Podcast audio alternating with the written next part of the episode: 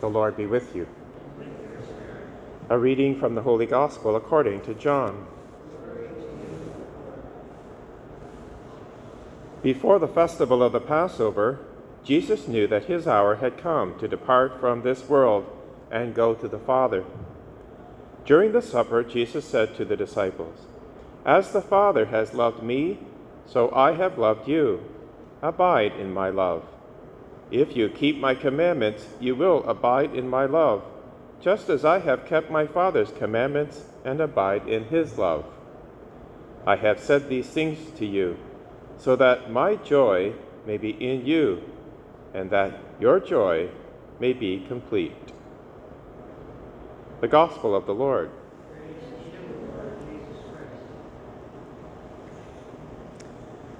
We're still in the upper room on Holy Thursday, John chapter 15, and we hear a marvelous statement by Jesus the night before he goes to his death. He talks about how his Father has loved him, and he has kept his Father's commandments and abides in that love.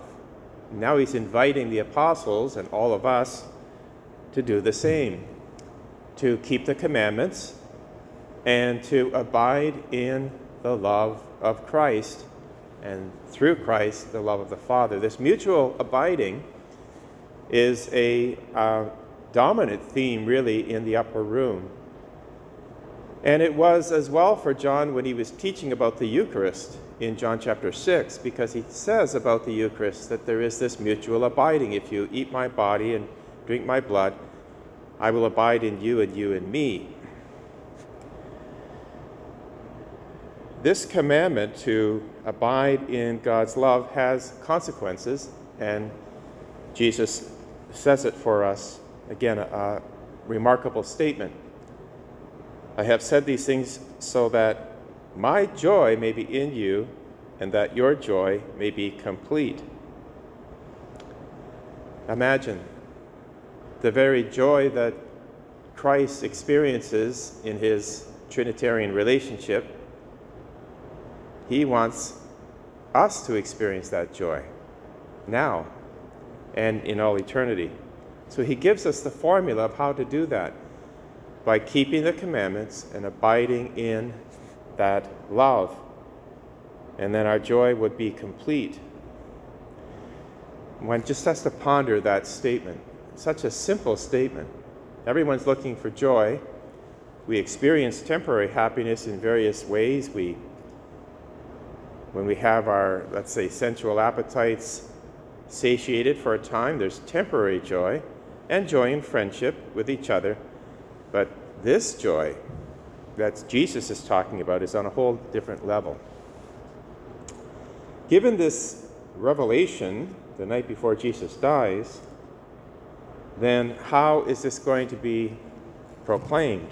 And we see it in the first reading from Acts chapter 15 what Peter does is he stands up in this first council of the church, Council of Jerusalem, because there's a major question at heart here.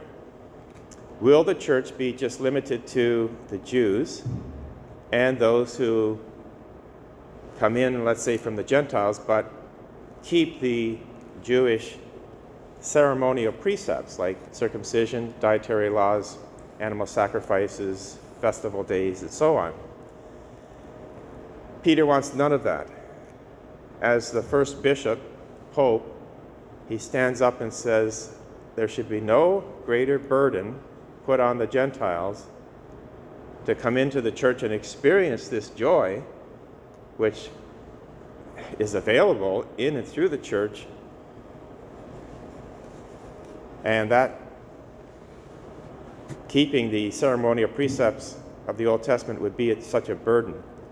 So he wants the Gentiles to come in simply based on the grace that's available to not only the Jews but the Gentiles, the grace of God.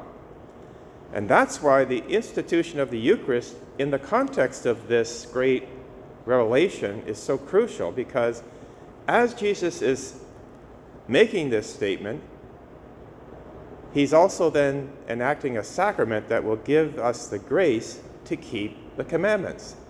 So it's not just on us that if we somehow concoct some way to keep the law, and keep the commandments, then we can enter into this mutual abiding and then this joy. Rather, it's this grace that's going to be poured through the sacrament of the Eucharist and the other sacraments, which would inspire us to actually enter in. So that's why coming here tonight, as you have on this beautiful evening, because we want that grace to keep the commandments, to abide in God's love, to enter into this perfect joy. That's why the Eucharist is so, so crucial. And this is a message that needs to be proclaimed. So the psalmist in Psalm 96 says, Tell of his salvation from day to day, declare his glory among the nations, his marvelous works among the peoples. Well, that's our commission to do just that. So, with this knowledge, this revelation, again given to us, and the grace we're about to receive, let us enter into this joy and make it so manifest in our lives that even though we go through our own degrees of suffering, that joy shines forward as a witness to what Christ is inviting everyone into. And with that, let us thank the Lord and let us pray.